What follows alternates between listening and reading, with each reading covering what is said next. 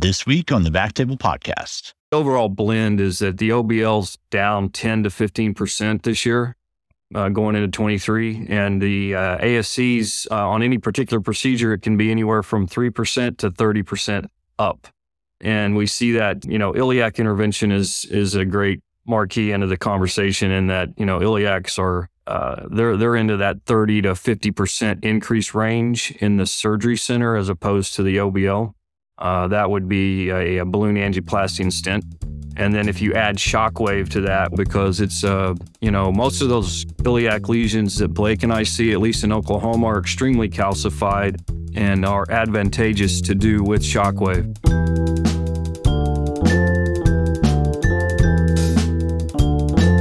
Hello, everyone, and welcome to the Backtable Podcast, your source for all things interventional and endovascular. You can find all previous episodes of our podcast on iTunes, Spotify, and on backtable.com. First, a brief message from our sponsor. When you need to restore flow in an ischemic limb, there's no time to lose. You need the Pounce thrombectomy system. The Pounce system from Surmodics is a purpose built percutaneous device for removing thrombus and embolus in the peripheral vasculature. No capital equipment or aspiration needed. Just grab, go, and restore flow. It's simple. With the Pounce system, you place the basket wire distal to the clot, place the collection funnel proximal to the clot, pull back to collect the clot in the funnel, and retract the system through your guide sheath. The secret sauce? The Pounce funnel is designed to macerate and dehydrate the clot, allowing you to remove even large amounts of material through a 7 French sheath. Visit pouncesystem.com to learn how physicians have used the device to accelerate on table flow restoration while reducing use of thrombolytics. Pounce thrombectomy. Strike quickly to capture and remove clot. Now, back to the episode. We have two recurring guests. This is y'all's fourth time on the show. Hard to believe, right? Going back to episode 69. You were on 69, 129, and 205 was the last time we covered reimbursement update. And we're going to do another reimbursement update because it's been about a year, oh, definitely over a year since we did it last. Blake and Jim, welcome to the show. Thanks for having us, man. Good to be back. Yeah, thanks a lot for having us. Really appreciate it. And uh, we look forward to this every year as far as uh, how we can help the people as far as updates on reimbursement and how it's moving one way or the other and what we would recommend, you know, going forward. Yeah, we got a lot of great feedback after that last episode we did. And it was great to see you guys at OEIS. A little shout out to OEIS because that was a great conference. That was the first time I, uh, actually, second time I went, but it was in Vegas and, and we got to hang out with you guys and Sonny Bagla and a lot of people that I hadn't seen in a long time. So let's start out with just any new developments in the practice. You did mention last time that you did team up with a firm, but we didn't get into many details. But anything else that uh, since the last time we spoke? Yeah, we we did uh, partner up November of, of last year, so about a year and a month in uh, with private equity firm Assured Health Partners, which uh, our platform is called uh, Heart and Vascular Partners HVP. And in just one year, we've extended uh, Oklahoma City to uh, Colorado Springs, Denver, Pueblo, Texas, a few locations in Texas, and also Illinois and Indiana, all those areas. So mostly uh, cardiology, vascular surgery, and interventional radiology, obviously. Wow. So you guys have grown that much just in the last year and a half? Yeah, year and year and um, 17 days. Wow. That's incredible. And covering, like you said, so are all those sites similar to your site in Oklahoma City where it's a combination of IR, vascular surgery, and IC? So a lot of them are um, cardiology based, uh, but then we uh, move vascular surgery and IR into them very quickly.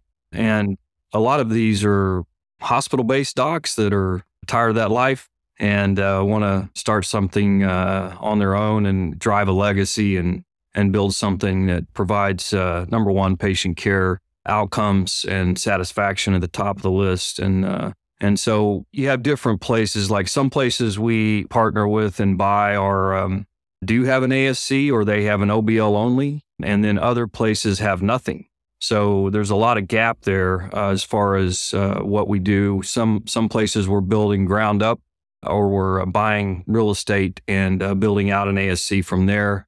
And some places we have to build an MOB and an ASC. So uh, a lot of challenges, but uh, C suite uh, with uh, Heart and Vascular Partners is completely built out with uh, extremely talented people that uh, we're very proud of and look forward to the future for sure. So, since we already kind of jumped into it, let's the, the, way I wanted to structure this episode, kind of like we did last one, was um, some questions from the audience. I did get a lot of questions from the audience, and apologies if I don't get to all of them, but we want to kind of streamline this conversation. But since we're already talking about private equity activity and these acquisitions. Uh, I do have a question from Franklin Yao and Kavi Devilapalli along this these lines. So Franklin wants to know, you know, what advantages, uh, and you kind of already mentioned them, but you know, maybe more globally, what advantages does alignment with a PE firm provide when it comes to operational efficiency and cost savings? And do you think it's essential for survival even at this point? Well, I think it probably, you know, it, it provides uh, scale and the capability to provide a value based care model uh, in the future, which, uh, you know, in the middle of the country where, where we are and, and uh, where, where you're from, Aaron is not going to get there first. It'll be the Californias and the East Coast of the world that go value based care first, but we will be ready for it when it's there and have a model of cardiovascular care that uh, consists of um, cardiologists, uh, vascular surgeons, and interventional radiologists to offer to payers that is uh, extremely valuable in the space uh, as far as being a um, a better place for patient care, outcomes, satisfaction, infection rates, all those kind of things. And obviously, they'll be paying a lower cost for the service in that outpatient space. So uh, we're we're real excited about it. Uh, I think it's I think it's the way of the future for sure. If you're out there alone, it's going to be a little tough. Yeah, and kind of along those lines, Kavi wants to know: Are you does a GPO or MSO come with that, or is it, or do you use a, a buying collective separate from the PE firm? Yeah, our particular uh, model is uh, every one of the buys continues to maintain local control. I mean, where where you need help, we will help you. But local control is the key. Uh, the docs continue to run their own practice, but if they need help in RCM or they need help recruiting, they need help in marketing, uh, we have all of those scaled and ready to go. Uh, but we definitely do not force those things on any local practice. If they're doing it well and they're doing it better than cardiovascular health clinic here in the city in Oklahoma City, then we'll adopt their method. Okay. So it's uh, it's a partnership that's uh, that's uh, valued on local control. That's great. It sounds like it. Yeah, allows for that flexibility, and um, which is what a lot of docs want. They don't want to be forced to use something that they're not used to. Because as you, I mean, like we all know, like that doesn't lead to better patient care if you're forced to use a device that you're not familiar with, or maybe uh, you didn't train with, or it, that is forced upon you. So that, that's great we will not be one vendor more than likely. I mean, if a certain place is used to one atherectomy device, we still have scale to buy that at a very competitive price. Okay. Let me ask just generally first, what's on the butcher's block? What do we know? What do we currently know is happening um, and anything that we're anticipating? Since I know you guys are keeping a close eye on, on reimbursement cuts. I'll let uh, Blake talk in, in just a second uh, on uh, obviously his his expertise on uh, embolization, and uh, which is a big part of our practice. Uh, and Blake has made that part of our practice very successful. But on the arterial side, which Blake is just as involved with as I am, also, but the overall blend is that the OBL's down ten to fifteen percent this year uh, going into 23. And the uh, ASCs uh, on any particular procedure, it can be anywhere from 3% to 30% up. And we see that, you know, iliac intervention is is a great marquee end of the conversation in that, you know, iliacs are uh, they're they're into that 30 to 50% increase range in the surgery center as opposed to the OBL. Uh, that would be a, a balloon angioplasty and stent. And then if you add shockwave to that, because it's, uh, you know, most of those iliac lesions that Blake and I see, at least in Oklahoma, are extremely calcified and are advantageous to do with shockwave. Uh, and the the payment is, uh, you know, it goes up 60% when you use it with uh, shockwave. So, and that is not a payable code in the OBL. Okay. Yeah, exactly. And so that's what Tim Yates wanted to know is, is is the OBL going to be out phased out by the ASC given these cuts? Um, is this all kind of like strategized by CMS? Uh, you know, what, what what are your what are your thoughts on that, or what are you what are you guys seeing when it comes to OBL versus ASC? Well, I think Blake and I both can agree, and I'll quit talking here and let Blake talk. But uh, I think at the end of the day, the problem, I think that some of the issues with with these cuts are the bad players. Yeah. Uh, in the OBL market, and so they see, you know, that that they they I think they see that happening, and they want they want a licensed JCAHO accredited, AAA accredited, whatever you choose. Our our particular platformers are all JCAHO accredited but you can still maintain your hybrid status. But um, uh, I think that's why it's being pushed. And also, you know, just more and more codes are coming over every year. Uh, we actually got uh, from Humana uh, Medicare plan uh, had approved uh, as of January of 2023. TCARs are approved in the space. So um, I think it's only a matter of time until those are all going to come, uh, you know, to to a point where you know the safety's not. When I say that, I mean carotids and TCARs and you know most of my fem-pops uh, that are st- pretty straightforward, open fem-pops. You know, go home the next day, and you know, in in our um, twenty thousand square foot facility, we have overnight stay beds, so you know we keep them overnight if needed uh, on those particular procedures, and we built those in anticipation of some of these procedures. Uh, you know, moving over from the hospital to the surgery space center. Blake, let's talk a little bit about embolization before I jump into some more questions that are globally kind of about ASC versus OBL. What are we seeing on the embolization side in terms of OBL versus ASC? Yeah, exactly. So on the embolization side, which obviously most IR, especially that are in an OBL setting already, I mean, that's a large part of their practice from a financial standpoint, right? I mean, PAD and EMBO are going to be our highest reimbursing procedures that we do. For arterial and venous, it's unfortunately going to the ASC side now. Um, it's slowly showing a decrease in the OBL, an increase in the ASC. However, and and that it's ranges anywhere for so the decreases in the OBL are around seven to eight percent, and they're increasing in the ASC anywhere from three to 30% is kind of a broad range, but it just depends on what you're doing. So we're seeing the trend there. However, our main kind of thing that we're doing, if you're doing prostates or you're doing uh, fibroid embolization, so the end organ ischemia code, however, is still maintaining. It is slowly decreasing a little bit in the OBL and increasing the ASC, but there's still about a 3,500 gap, um, at least here in Oklahoma, and I'm sure it's going to be that nationwide. So it still makes way more sense to continue the uh, end organ ischemia embolization in your OBL space for sure.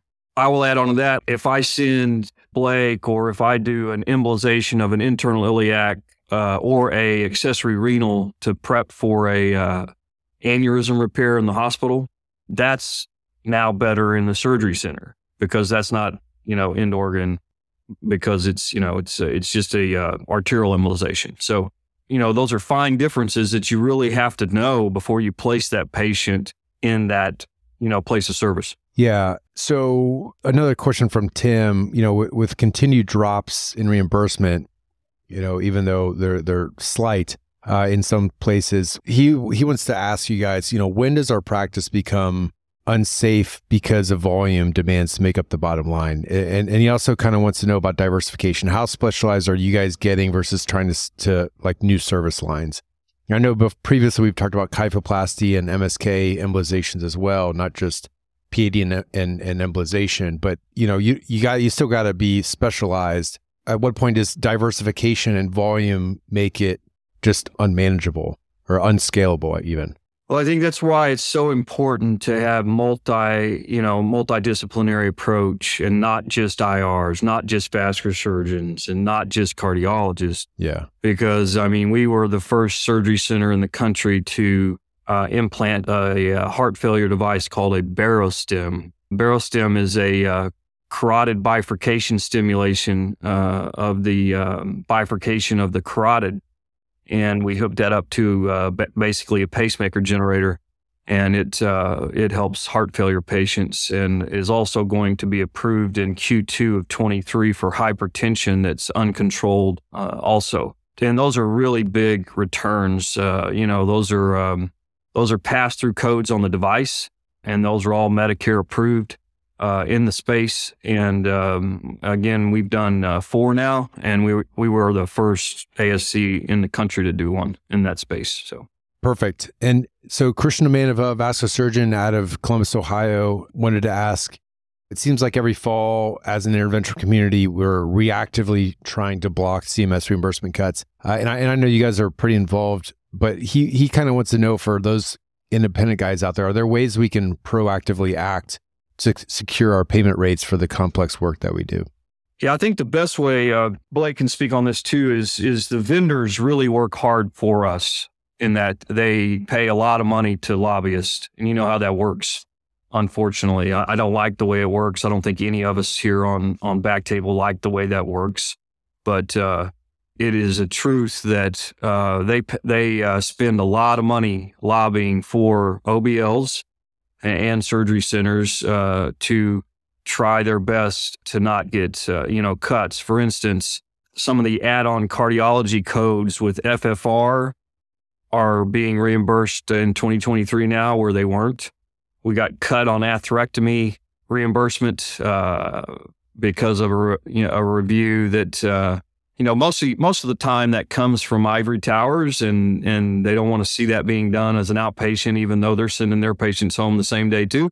But uh, you know, I think that uh, those those are things that vendors, uh, uh, and I mean the big boys, the Boston's of the world, the Abbotts of the world, the Philips of the world, that they really, really do help us uh, in that. And I I would go to them first and see if there's anything that you can help them write, or you can help them uh, articulate in any way.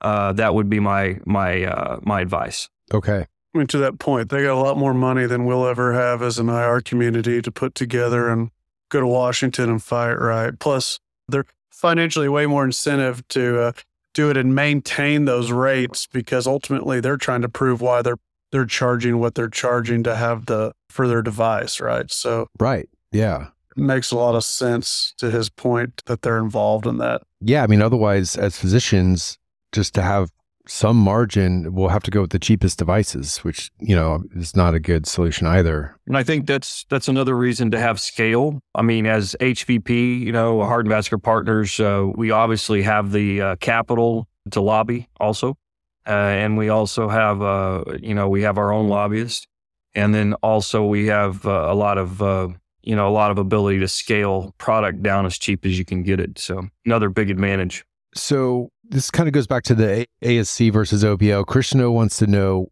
is there logic behind the different reimbursements for different peripheral endovascular CPT codes depending on the place of service?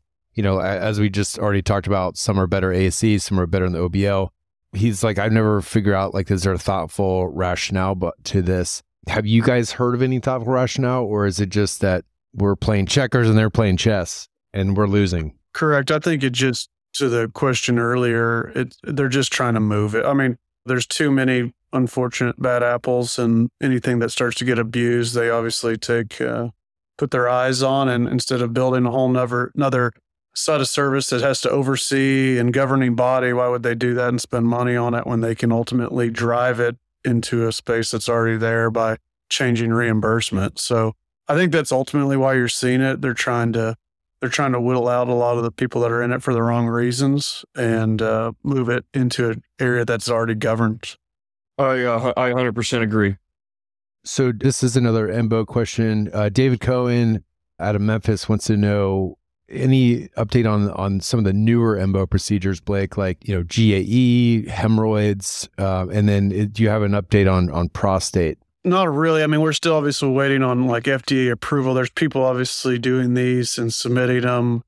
I think it's risky given that there's been other people have done podcasts about it and saying that well it's just it has a pass-through code and you don't have to worry about it i, I wouldn't be so sure that your insurer at some point is not going to look back through and say what was the indication and they're going to say whoa whoa whoa we don't pay for that not like for knees oh they didn't have hemarthrosis it was just pain and they're going to say, you know, give me my money back now. So uh, that, that can happen. So just because they you pass the code and it's like, oh, we don't need to pre-auth it, we can go ahead and do it, doesn't mean that you're ultimately going to get, you know, your reimbursement maintained. Yeah. It, it, they can come back. We've seen it. So I still think it's pretty um, early to be marketing and going after the the embolization and all that. Hemorrhoids a different story um, because they all typically have bleeding, so it does meet some indication for it, and I think that that is an area that you can start to grow.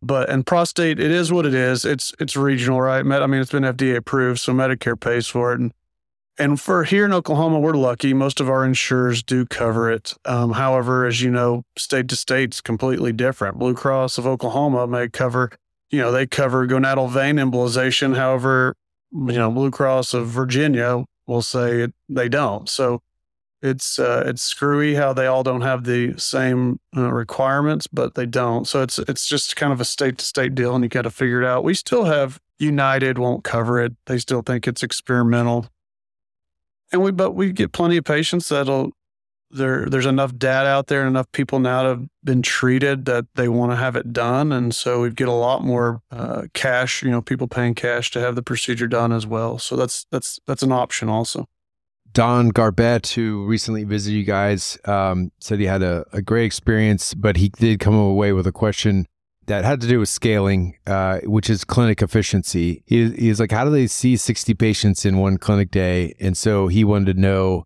because obviously this, you know, for those people who are looking at scaling, is how did you guys kind of get to that point? And is there is there a special sauce to the staffing model to make that happen? Yeah, I think it's it. I see every patient I uh, that's on my schedule. We just use extenders to try to help with that put through and uh, they're they are very good at what they do. So uh, they have those patients really prepped and and ready to be uh, spoken to when you walk in the room.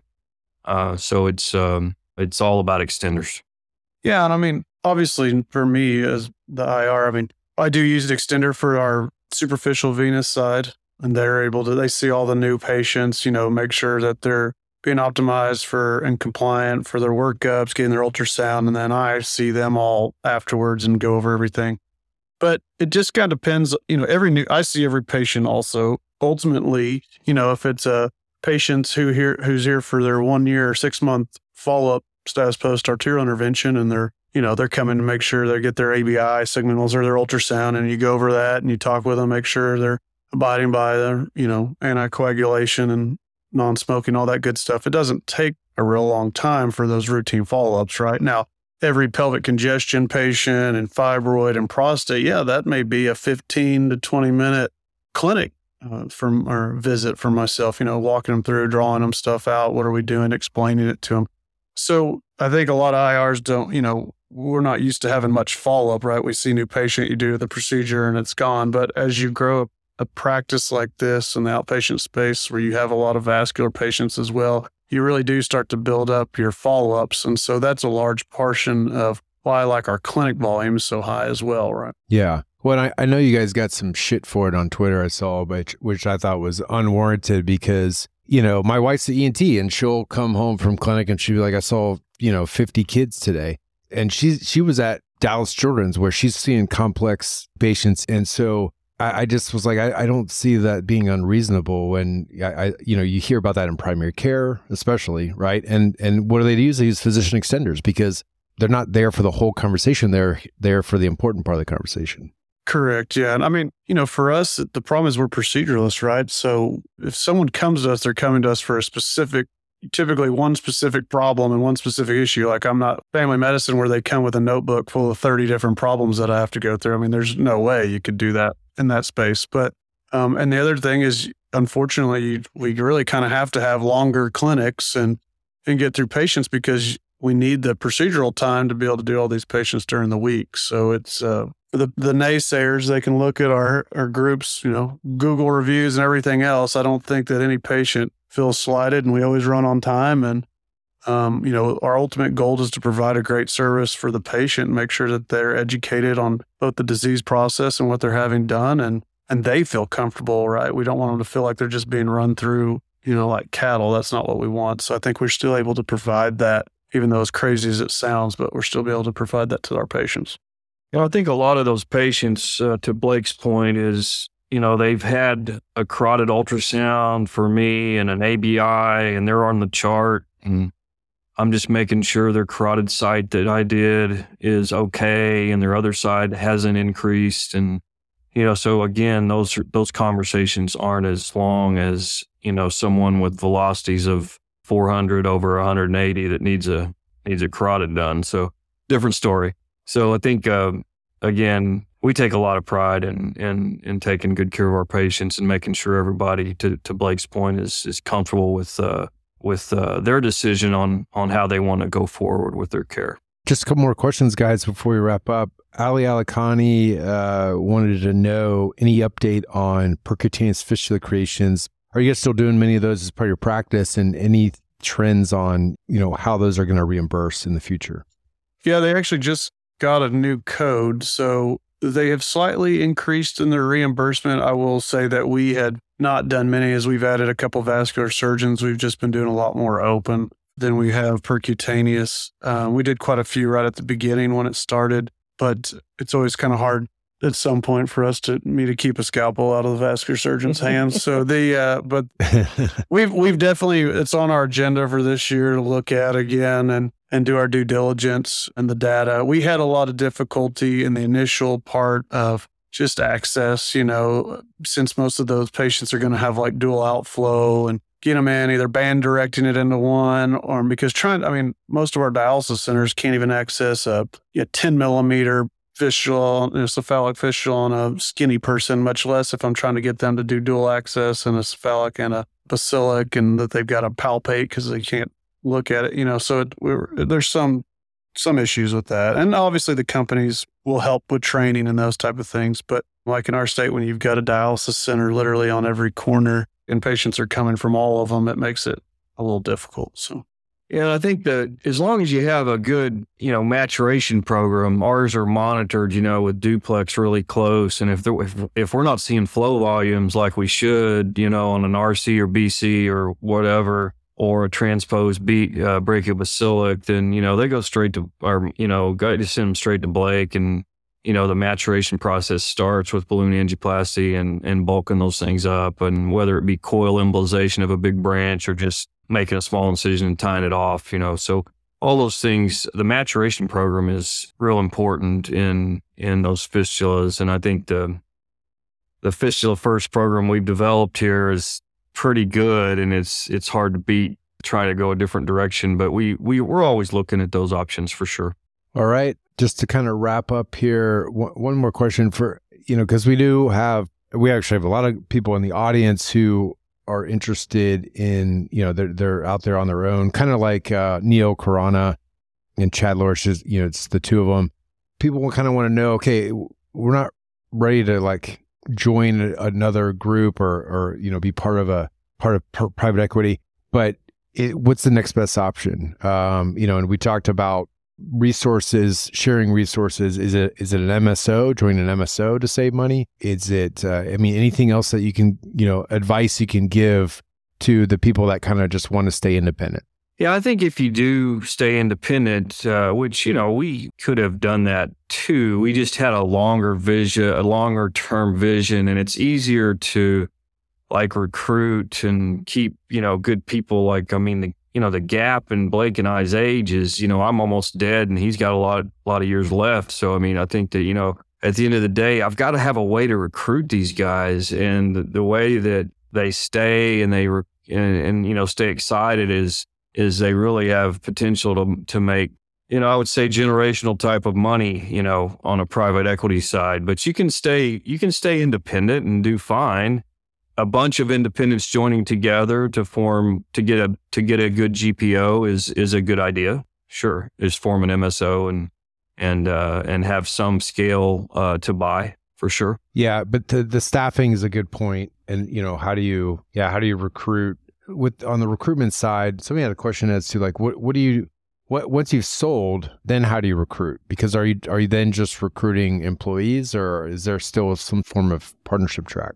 Yeah, so we basically recruit them and put them on a just like you would if you were independent. You put them on a you know, and we still own the majority of the practice. We our private equity you know deal is uh, we didn't sell a lot up front, but and again the whole philosophy of ours is to maintain local control at every place. But but yeah, I think that the recruitment's a lot easier because once they've proven themselves and they're, you know, they they're a hard worker and they're a good partner most of all, and they do the right thing for patients um, ethically and with good outcomes, then they're offered, they're given a bonus to put a lot of money in the MSO that has a has a very good, you know, return. So whereas if you go to a hospital, you got an RVU number, and when you walk out the door at the hospital, you can take your desk and your plaques with you, but that's about it.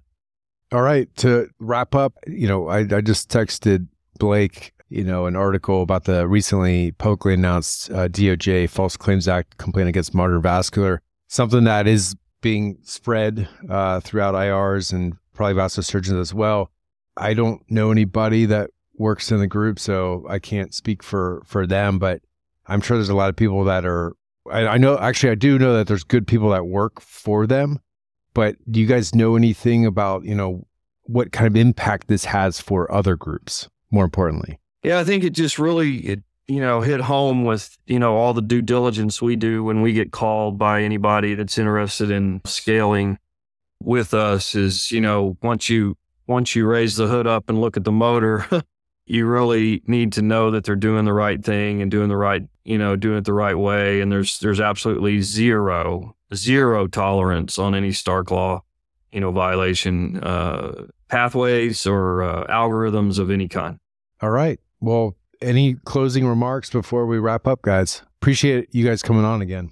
No, we appreciate you always having us on. It's always a great time, and it's just been awesome to see how uh, Backtable's just flourished over the years. Man, you've done a fantastic job. Well, thanks. Yeah, I second that. And uh, I don't get paid by Backtable. I just want to go on record as saying that. But uh, but I do I do try my best to push uh, vendors your way because I think that it's so important. And uh, it's been such a great a great podcast. Not not because Blake and I've been on it, but uh, I listen to it all the time. Kudos and um, keep the good work. Anything we can do at Heart and Vascular Partners to help Backtable, uh, we're all in. He's been paying me, but that's because Yeah, I'm an well, IR doctor. So. Yeah. Well, J- you know, I pay you guys in hoodies. That's how. That's how I get right. everybody Actually, I to need another one, by the way. Yeah. I love those hoodies. Yeah. Uh, yeah. But yeah, Blake. Also on on the on the topic of apparel, what's what's up with the scrubs? When can we get our Oh, hands on some scrubs? Oh God. Yeah. Um, some people know about it, I guess, but not all. We've kind of kept it on the on the down low. We had a kind of soft uh, launch this year just to kind of trial it out. For everybody that doesn't know, essentially several years ago when I wanted to buy some scrubs because I was tired of my baggy ones making me look like I weighed 400 pounds, I uh, was going to go buy. I won't name names, but competitors and that was about the time there was a bad post that was kind of uh, anti DO. Me being a fellow DO, I was in like, well, hell, I can't buy these anymore. So I went down this rabbit hole of uh, the scrub market, and here we go. About two years later, we now have uh, a company and product that has really actually been pretty phenomenal. The you know our whole goal was to be able to provide a quality that's better than anybody else, but at a price that's way cheaper than everybody else. And ultimately, we we want to do take that and be able to help out um, healthcare workers with call across, with education and that type of stuff. So that's the ultimate goal. But anyway, this 2023 should be our official uh, launch here, and we'll uh, we'll have lots more on it coming up. Yeah, that's right. They're amazing. They are nice. I got a sample, and I am looking forward to uh, some advertisements being placed on Backtable podcast for the scrubs. all right, guys. Thank you so much for joining. Thanks to our audience. You can get all prior episodes. Again, go check out, if you haven't already, check out Blake and Jim's prior episodes, uh, episodes 69, 129, and 205. Thanks, everybody.